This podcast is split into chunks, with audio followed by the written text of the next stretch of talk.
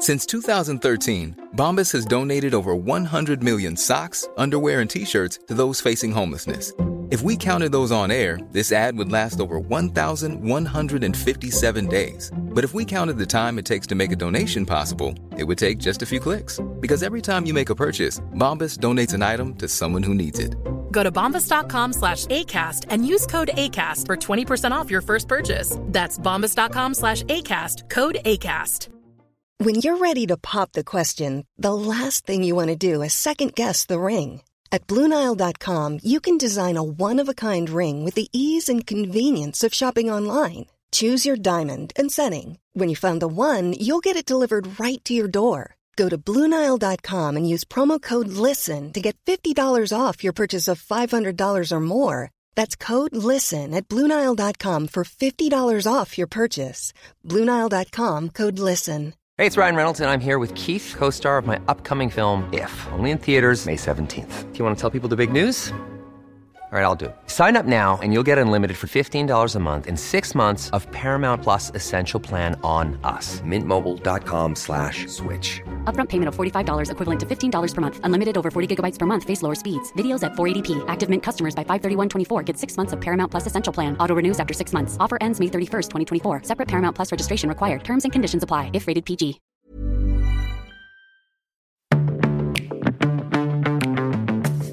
Hello, and welcome to the Love Life Connection podcast, a podcast for successful women who feel like they have it all except love. I'm Veronica Grant, your host and a love and life coach. And my only goal with this podcast is to inspire you to believe in yourself and that real love is possible for you, even in our swipe right, swipe left world. You with me? Let's get started. Hello, and welcome to episode number 164 of the Love Life Connection podcast. As always, I'm super excited to be here in your earbuds today, and thank you so much for tuning in. I know there are many podcast options out there, and I'm so, so incredibly grateful that you've decided to tune in to this one. Now, I've been talking a lot here on the podcast and also in my newsletter that I have created an intention for myself that I want to get even more real, more authentic. And again, it's not that I've been fake or putting up a facade before then. It's just that I want to know for myself, how can I peel back the layers even more? You know, because I have a lot of fear around, well, what are people going to think? Are they going to judge me?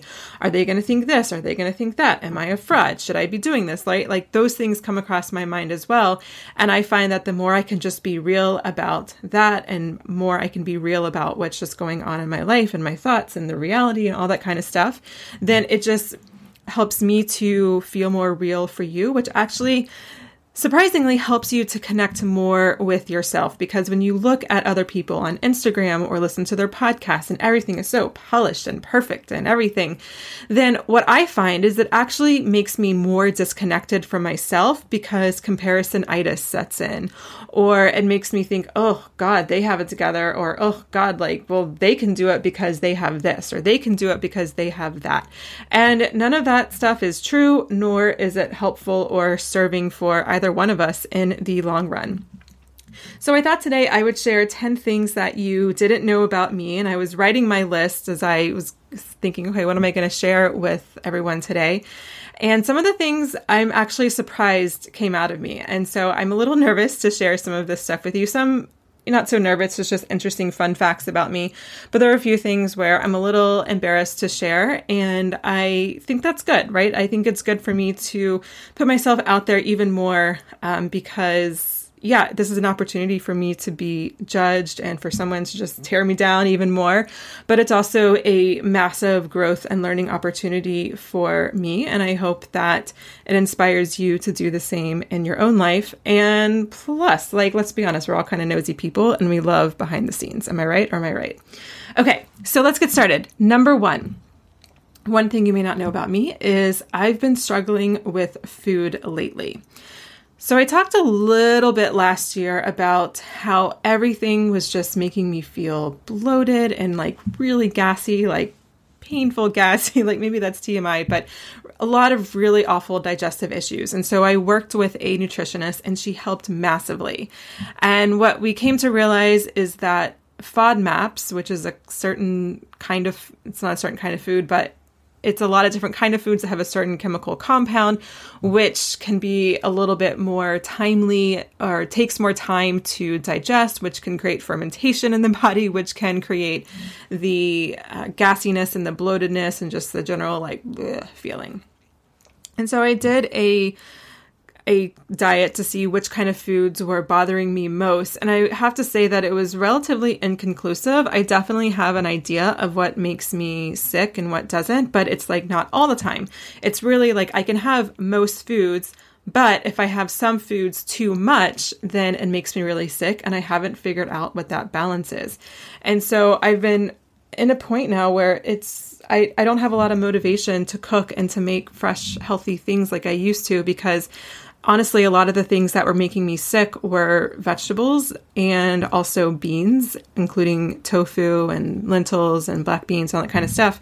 And I prefer to eat 90% vegetarian. And so if I'm not eating a lot of vegetables, that bothers me because I believe we all need to eat vegetables. And if I'm not really eating beans, then I don't really want to eat that much meat. I've just been constantly in this like, what am I supposed to be eating? And so I end up just eating popcorn and sushi and things that I know aren't going to make me sick, but may not have the most nutritional value.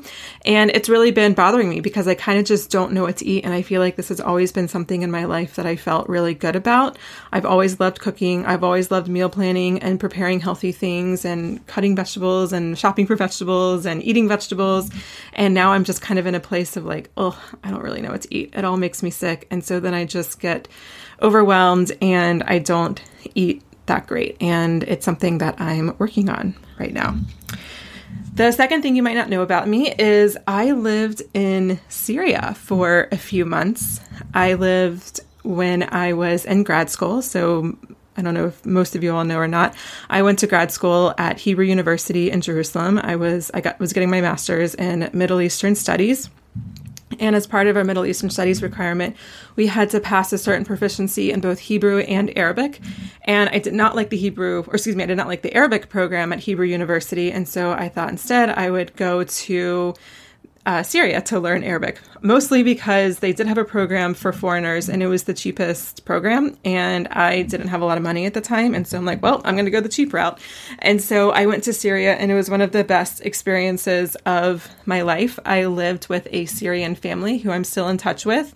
This was long before the war. And as far as I know, everyone in the family is safe, although their life has drastically changed since the war began. Um, but it's just really weird you know, having lived in Damascus and traveled all over the country and then seeing on the news, you know, this place got blown up or that place is a is a war country or, or whatever or war torn zone. And it's really surreal because I realized that I've never actually have been to a place and then later it turned into essentially what is a, a war zone. So it's very surreal. Um, it's obviously sad, and that's like the understatement of the century. Like on on so many levels, on the human level, on the history level, um, Syrians are an amazing people. I've never had a bad experience with Syrians. You know, every time I share share someone to someone that I lived in Syria, they always say, "Oh, well, did you feel safe or what was that like?" And yeah, there's obviously problems with the Syrian government and it is a brutal dictatorship. But in terms of the people, Everyone was so kind to me, so nice, um, so willing to help me learn Arabic, and also didn't really have much of a choice because their English wasn't as good as my Arabic, so Arabic was the most common denominator. And it was it was amazing. Um, I will put some pictures of that um, time of my time in Syria on the show notes if you're curious to look and see what it looked like. Oh, also one more fun fact about me living in Syria is there is a Jew or there was I don't know if there is now, but there was a Jewish community there still, and there was a very thriving Jewish community, especially in Aleppo, which is a few hours north of Damascus. And so I went to I was there in Syria over I want to say I was definitely there for Yom Kippur. I think I was there for Rosh Hashanah too, but I don't remember which are like the Jewish high holidays. And when I was there, so I found this family. I don't remember how I. Oh, I found this family through a friend. That was right. I found this family through a friend, and they were Jewish. And they're like, "Oh yeah, we'll take you to synagogue because there's this operating synagogue in Damascus." And so um, And so I went, and everyone there is over like 80 or 85 because most young Syrians have um, fled, have left, and most are actually, most Syrian Jews are living in Brooklyn. There's a small number in Israel, but as part of the deal of letting Syrian Jews leave Syria, they weren't technically allowed to go to Israel. They had to go immigrate to America, but some went to Brooklyn and then went to Israel, and some actually ended up staying in Brook um, in Brooklyn. So that's the largest Syrian Jewish community outside of Syria. Actually, no, no total. It's bigger than the Syrian Jewish community now. Anyways, I digressed. And so there was one guy there who was probably in his, I don't know, I'm just guessing, but maybe mid 40s or so. And so everyone was trying to marry me off to him to try to save the Syrian Jewish people, which unfortunately I was not able to to do that. Uh, so um, Syrian Jews, at least in Syria, are definitely literally dying out, but hopefully they are thriving in Brooklyn, New York. Um, but I thought that was just always a really fun fact to share. I have a million stories I can share about that, like having Israel in my passport. You're not allowed to have that. But then that would be a whole episode in itself, and we're going to move on.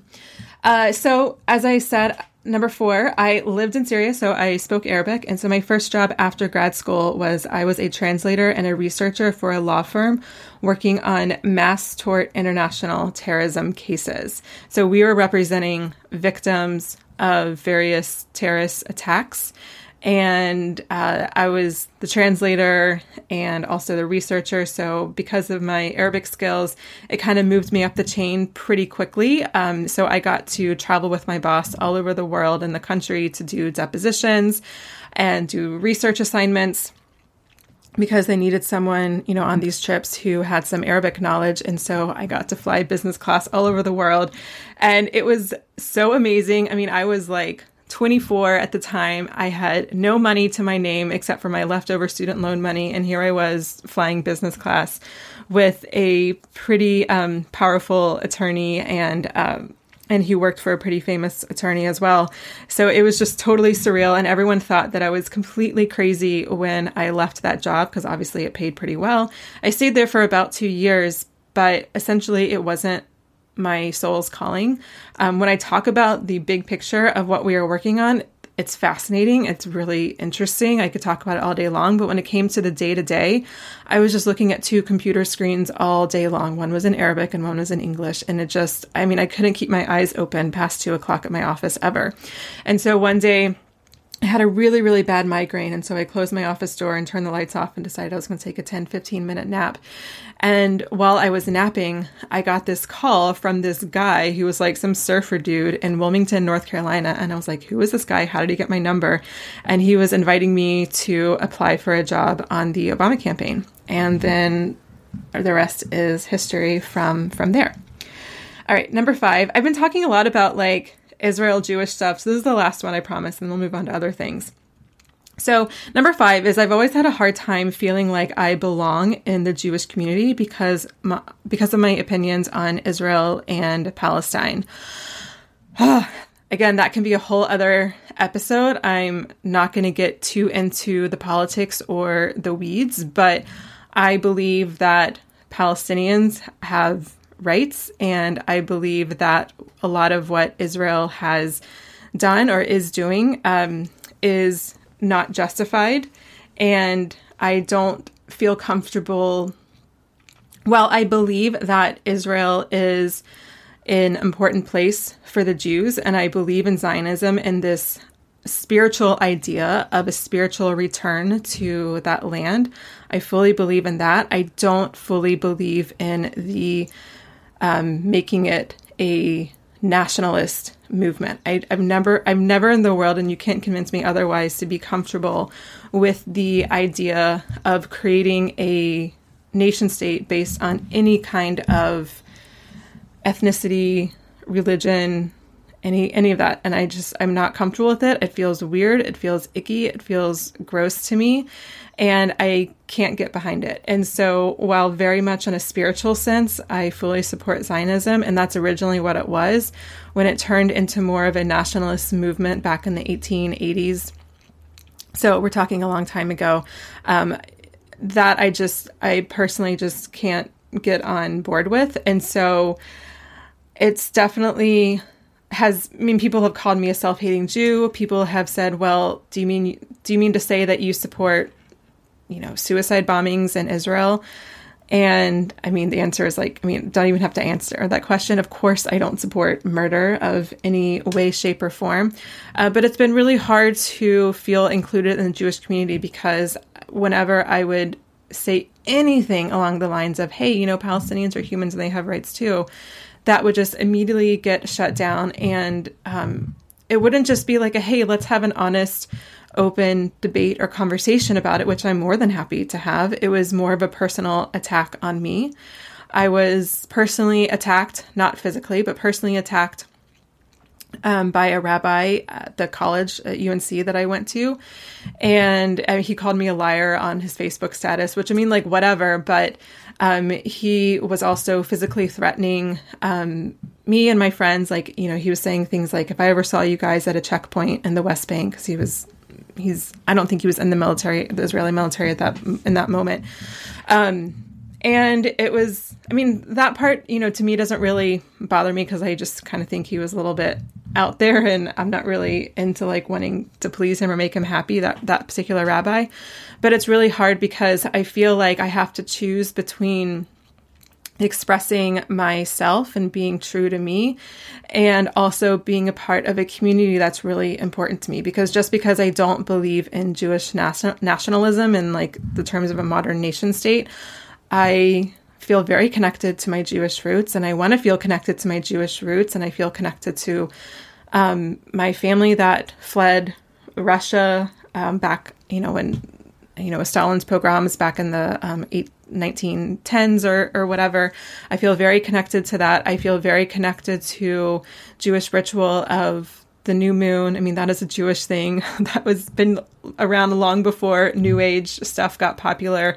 I'm very into celebrating holidays, Jewish holidays, Shabbat. I I love so much of it, but I just constantly feel this battle of you know, can I be me and part of a Jewish community? And yes, there is there are Jewish communities that share some of my opinions on Israel and also are Jewish and are actively Jewish, but those and, and obviously in San Francisco, I'm living in the or the Bay Area, I'm living in like the hotbed of that. Um, but it's hard, and um, I, I, do prefer a more traditional style of Judaism. And um, it seems like the more you get more traditional with the traditions, you also get more conservative with some of the viewpoints. So finding that, you know, for thinking of a Venn diagram, that part where it overlaps is really, really quite small. And it's uh, it's really hard. And it's going to be a lifelong, I don't want to call it a struggle, but I think it's just going to be a lifelong kind of like internal question that I'm always grappling with. And um, when do I bite my tongue and go for shalom bayit, which is the Hebrew phrase, which basically means peace of the house. And when do I, you know, say, hey, like, you know, that's not fair to say that, or hey, I actually don't agree with that, or hey, this is what I believe, or this is what I value. Um, yeah, I don't have an answer, but it's something that I that I question and struggle with and talk about, think a lot about. Okay, I think I've got my numbers off but that was number four, and this one is number five. And that is, I want to have a physical product someday. And really, I have no clue what that product might be. There is at one point where I thought, oh, maybe I would have some sort of chocolate company because I really, really love dark chocolate. But I don't like that it's really hard to find dark chocolate that doesn't have a bunch of sugar in it. And so I wanted to create some sort of dark chocolate healthy sweet with another kind of sweetener that wasn't either fake sugar or just regular white sugar. I don't really think that I'm that passionate about chocolate to have that kind of business, but I just see myself one day having some sort of physical product or even like a physical location I've talked on and off about having a yoga studio or some sort of like central space. I really don't know what it is or what it might look like or what it might offer, but I just, I don't know. I just, I see it for myself. And one thing that I do know that I want to create, because people often ask me, like, are you going to write a book? And I have a lot of opinions about self help books. You guys probably know that. That's probably not big news. And to be honest, like, I don't really want to contribute to the noise. There's so many self help books and dating advice books and this kind of books. And honestly, I don't think books are what most people need. Yes, they might have really great information. And I'm not saying that a book has never helped you or helped me, but I just don't think that's the best way I can serve my audience. What I do want to create, I think, at some point, and I'm just saying this, I'm not promising anything, is I really want to create some sort of journal. Um, like some sort of, okay, so let me tell you my vision. I don't know what it is exactly, but this is what I have thought of so far. So I don't know if you guys remember, but, and it depends on your age if this is even around. So I'm 33. So when I was 13, so 20 years ago, there was all these little journals that you could buy and i think you could buy them at places like Limited Too or claire's or the icing or places like that. And it was like a boyfriend journal or a cute boy at school journal or whatever and you could write his name and you could write and it would have you like write a bunch of uh, I'd have a bunch of questions or fill in the blanks. So you could just write down all your crushes and you know why they were cute or why you liked them. Maybe you guys weren't into this but like i said i've been boy crazy since an early age um, and so my friend and I used to fill these out all the time. So, okay, let's put a pin in that. So that's one thing. And then I have this worksheet that's inside my membership community, the Love Action Tribe. And it's the relationship history chart. And in that chart, I ask a bunch of poignant questions around past relationships so you can begin to see patterns and begin to understand dynamics of the relationship and see it from a different way so you can begin to see what, you know, attracted you to that person and whatnot. And then from there, make shifts. And so what I really want to do is I want to kind of combine the idea of these little journals for preteens and the relationship history chart, which really does serve a purpose and really can help people to kind of coach themselves or see themselves through a process of patterns and then begin to untangle them. So I want to create a journal around that. And it's kind of also coupled with the idea of the five minute journal. So it wouldn't necessarily be like a hundred page journal. But there'd probably be like some sort of like intro section and then um, you know, some sort of section that was a little bit more repetitive. So you could go back and look at past relationships and I'd have more questions on how to decipher that and, you know, sh- help you to explore what it all means. Uh, so that's my idea. I want to create it. Um, I don't know when I'm going to create it. It's definitely not going to be this year. It might be next year. I don't know, but I just really think that could be really fun. Will I self publish? Will I go through a publisher? Again, no clue. Right now, it's just an idea on, in my head. And I guess as of now, it's an idea that I've shared in this podcast episode, but that's all it is for now. Uh, but I just wanted to share that with you because I'm always thinking of new things and new ways I can serve you. And I don't know, maybe one day I'll have a business that's also totally different and separate from from this. I have no clue, but I just know that there's something else in me other than coaching and I think it's definitely a physical product. I just don't know what that physical product quite is or is quite yet. Okay, number six. This feels like a lot, and I kind of can't believe I'm telling you this. Not even all my friends know this. Um, and it just I just wrote it down and I just was like, do I really want to share this? And I thought, yeah, I do because it's actually a really big part of why I do what I do. So when I was in college, I had an abortion and probably about 5 years ago, no, not 5 years ago, probably about 4 years ago, I had a miscarriage. So when I I had an abortion um, when I was in college, I had a boyfriend. The condom broke. I took the morning after pill and it didn't work. So I'm like the zero point, you know, whatever percent of that not working. And then, um, I guess probably about 10 years later or so, I um, was married. At this point, no, we are not married, but Stevie and I were together, living together in Dallas, and I had a miscarriage.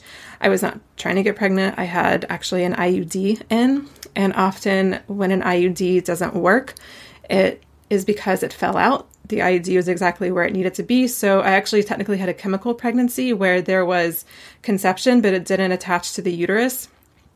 And so it um, ended up just being a miscarriage. It's always going to be a miscarriage just because it was a chemical pregnancy. And what these two experiences have really fueled in me is just tearing down the patriarchy because there is I mean, those two experiences were very different, but some of the things that were the same was this idea of what a woman could and couldn't do with her body. So I actually had my abortion when I was living in Israel, um, which is really interesting because that was just going through their whole process and legal system on how to make it happen. And and actually in Israel it's quite easy to have an abortion if you're unmarried. If you're married it's actually pretty difficult and in term and in Dallas when I first went in for um, you know, for being pregnant.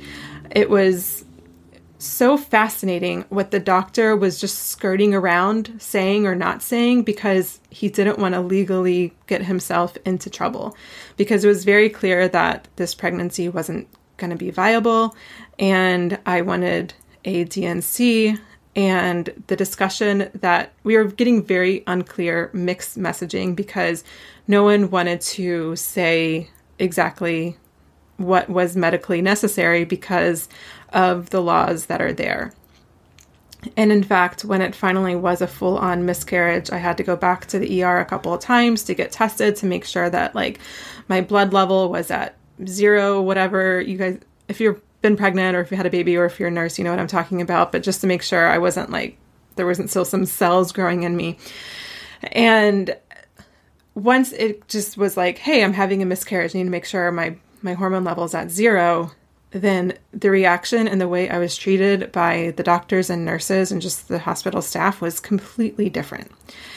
And so I I mean it it pisses me off to be totally honest. I mean there's nothing else I can say or or there's nothing else there's no other way to describe it except that it fucking pisses me off that there that that people who created this these laws and even if you know, it was men who created these laws. Even if there was a female lawmaker, you know, it was really these these laws are obviously much older, and the idea and the philosophy behind these laws are much older than any woman who is a lawmaker these days. And it pisses me off that we have to um, basically equate our bodies to a lump of cells, and that's what a woman is worth in our society. And I'm not going to to stand for it my body is my body and you know the patriarchy thinking that they can come in and say well this is what you can or can't do or your rights are now equal to this mass of cells that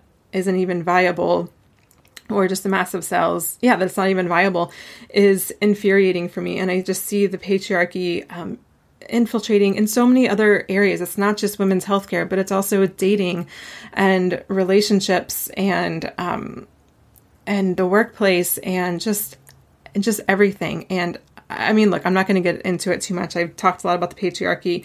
Maybe I will do a full episode on the patriarchy another time, although I think I've talked about it a lot here on the podcast.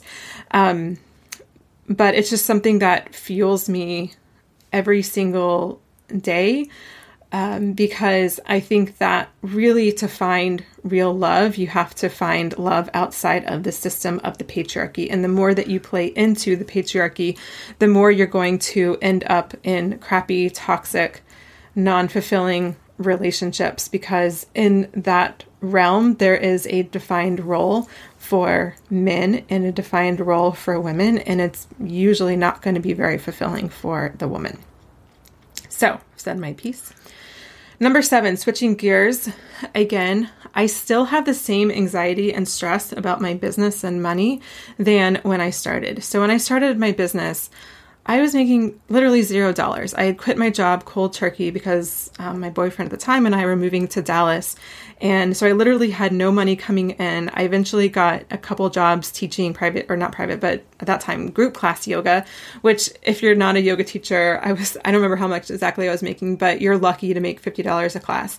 So I was probably teaching like two or three of those classes a week. So do the math. I was maybe on a good month, I was making $500 a month, but it usually wasn't even that much. And so, rightfully so. I had a lot of stress and anxiety like, oh my God, where, how am I going to get clients? How am I going to make this work? I don't know what I'm doing here. And I was just constantly in fear and scarcity mode and lack mode and always just where's the money coming from? How am I going to pay my bills? What's going to happen? How, what's going to what's going to happen in the long run?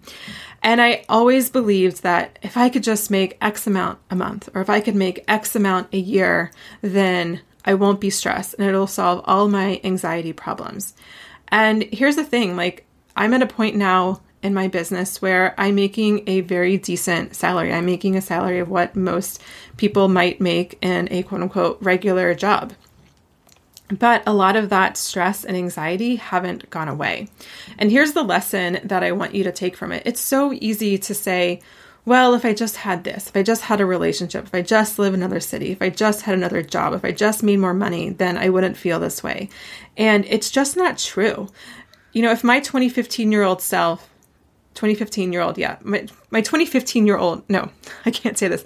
If my 2015 self could peer into the future and see where I was going to be in 2019, she would tell me, Shut the fuck up. You're just fine. I would kill to be where you are in business right now. So just get over yourself. Like that's what she would say. And yet here I am, and I still face a lot of that, not face, but I still have a lot of that stress and anxiety. And why? Is it because my business isn't doing well? No it's because the stress and anxiety isn't really about what's going on or not going on in my business. It's about something deeper and some fears and limiting beliefs that go way deeper and well beyond my business. And I could be making a million dollars a year and I could still feel the same way. And now I can fully see that. And so I know that in order to curb this anxiety and the stress, the answer is not another client, not another client. It's, you know, doing that deeper inner child work. Where is this coming from? What is this bumping up against? And, you know, I'm, I'm on the path, I'm doing the work, but I'm definitely, I'm definitely not perfect. And so if you are catching yourself saying, like, if I just lived in another city, then everything would be better. If I just made more money, everything would be better. It's not true. It's not true. Notice what it what that belief is bumping up against, like what is that fear really about? And then you've got to focus on that and not about changing your external circumstances. Now, I'm not saying you shouldn't change your external circumstances and you should learn to be happy. Yes, have goals. If you really believe that the city you're living in is just not the place for you, it's not soul aligned. If you you desire a relationship or if you desire more money or a different job or a different whatever, I want you to have those goals and I want you to drastically change your life and, and create the life in a very conscious, cultivated way. But I also want you to do it from a place of um, I'm creating this on the outside because it's reflecting how I feel on the inside. Because if you do it the other way around, you're going to constantly be feeling like you're kind of stretching and constantly like there's no endpoint where where you're just frustrated because you feel like you're never making any progress forward because you still feel crappy. Um, so, anyways, that moved into a little bit more of a preachy place, but that's just something that I wanted to share with you. Okay, number eight. One of my core wounds is I assume when someone meets me that they don't like me. Now, I don't want messages about, oh, Veronica, I'm so sorry, or we love you, or whatever. I'm not fishing for anything like that. I just want to share with you what one of my core beliefs are and um, something that I've been working on and I have been shifting, and it's I mean, light years better than it was even a year ago, but certainly a few years ago. But I just realized at one point that I had a belief where I thought as soon as I met someone, I just assumed they didn't like me or all the friends I had were just fake liking me. It was just something that I always believed. I have theories about where it came from, and I'm doing work on that for sure, but it's just something that I've always struggled with. And I really believe that our core wounds, we can't ever be totally free or rid of them. Um, they just show up in different ways in our life. Um, and and so you know, for me, it's not showing up socially so much anymore, but it definitely shows up when it comes to sending an email or sharing a podcast episode or an Instagram post. I'm like, oh, they're not going to like this, and and so I think it's just kind of new level, new devil, and so my goal in life and more is not to get rid of this belief or this fear. It's just to work with it and continuing allowing it to guide me to um, wounds and things that I want to heal in in my life. All right, number nine, the ninth thing you might not know about me is I've become okay. So I turned 33 on the 31st of December. I'm a Capricorn, and I feel like I'm at a point now where I don't feel 20, but I'm very aware that I'm not 50 or my 50s or 40s. And I've noticed that when I smile, on Instagram or in a picture that I have crow's feet and my body doesn't have the same metabolism or just simply work the way that it used to when I was 20 years old. And I know that there's a lot of a lot of you who are older than me in your 40s or 50s or older 30s and 60s and beyond. And so I know you're probably like massive eye rolls. I can hear the eye rolls from here. Like, oh, Veronica, you're so young, you don't even know. And so I'm I'm very well aware that I'm not quote unquote old. Um, but I'm just beginning to feel like I'm not in that young adult stage, and I just feel myself transitioning to that next stage of life from being like this young maiden, so to speak, to the next I don't know, age bracket or just the next um, phase of my life. And it just feels a little weird. It feels a little scary. Um, it definitely brings up, it's definitely bringing up some body image issues that I've had when I was younger, but, you know, with different things around like, oh my God, do I have wrinkles in my eyes or my eyes looking more puffy or whatever? And it's just something that I'm coming to terms with and I'm learning to embrace and to love. And I'm not there yet, um, but it's super real for me and it's super present. And the 10th thing you might not know about me is I'm really, really, really messy. And this is probably the thing that surprises people the most when they meet me because, or when they see me in person, because especially like a lot of my business colleagues, I'm among my business friends, I'm known for being really organized in my business. And I am really organized in my business. I've I've got project timelines, I've got due dates, I've got a to-do list. I have no problem knocking things off my to-do list. I don't procrastinate. I get things done early. I'm really, really organized. I'm very rarely working off the seat of my pants when it comes to my work. And so a lot of people know that about me and they just assume that I'm also super anal about things being where they're supposed to go and things having a home and cleanliness and everything like that.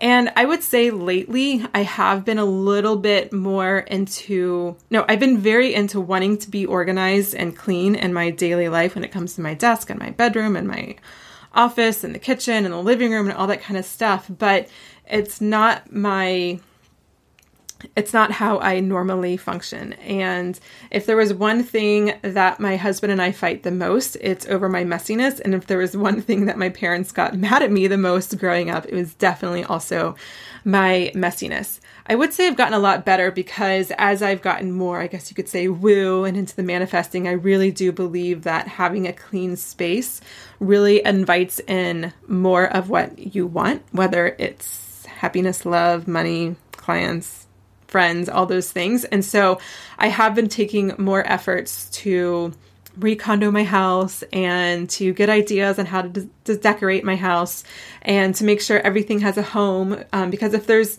if something has a home then for me it's much easier from like i don't know my analness to click in and be like this goes here um, because you know it's really funny. Sometimes our living room can be an absolute disaster but i know that this specific item has a home and i'll be like stevie why isn't this thing where it belongs? Meanwhile the rest of my living room or living room is like a complete mess but i can just be really anal about that one thing.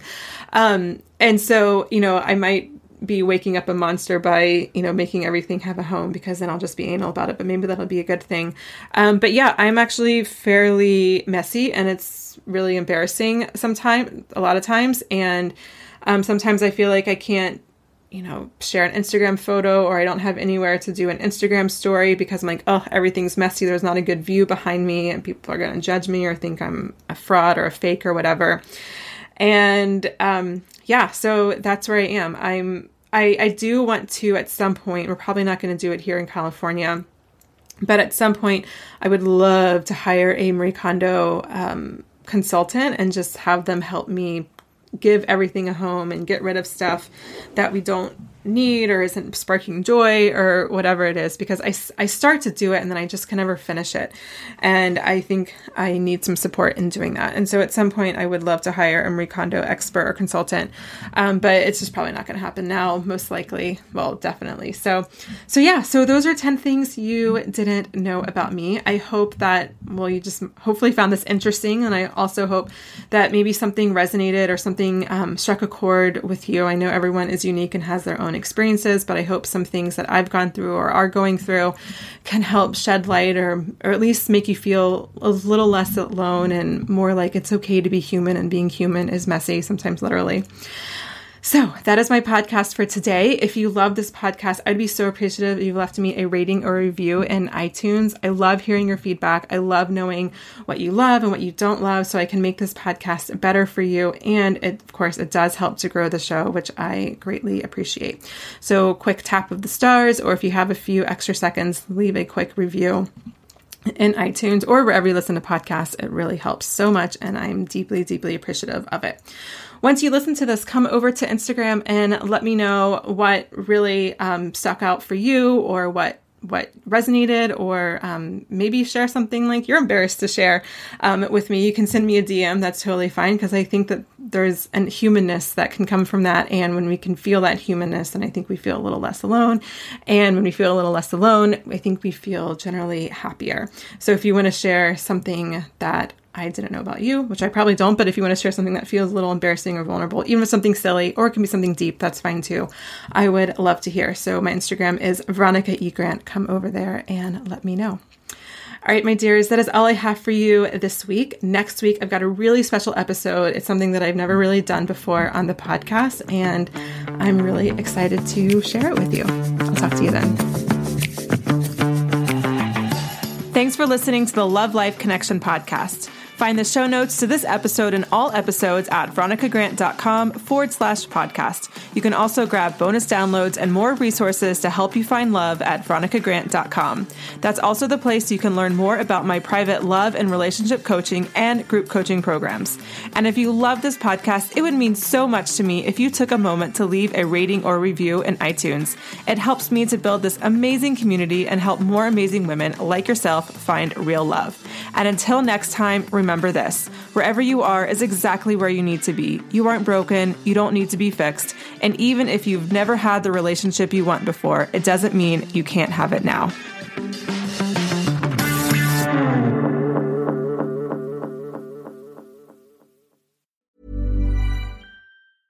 Imagine the softest sheets you've ever felt. Now imagine them getting even softer over time. That's what you'll feel with Boll and Branch's organic cotton sheets. In a recent customer survey, 96% replied that Boll and Branch sheets get softer with every wash. Start getting your best night's sleep in these sheets that get softer and softer for years to come. Try their sheets with a 30-night guarantee. Plus, get 15% off your first order at bollandbranch.com. Code BUTTERY. Exclusions apply. See site for details.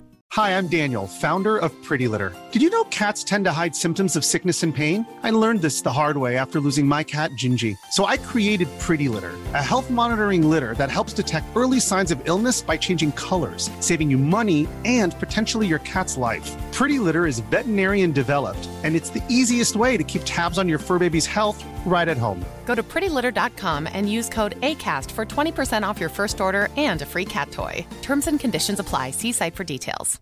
Imagine the softest sheets you've ever felt. Now imagine them getting even softer over time. That's what you'll feel with Boll and Branch's organic cotton sheets. In a recent customer survey, 96% replied that Boll and Branch sheets get softer with every wash. Start getting your best night's sleep in these sheets that get softer and softer for years to come. Try their sheets with a 30-night guarantee. Plus, get 15% off your first order at bollandbranch.com. Code BUTTERY. Exclusions apply. See site for details.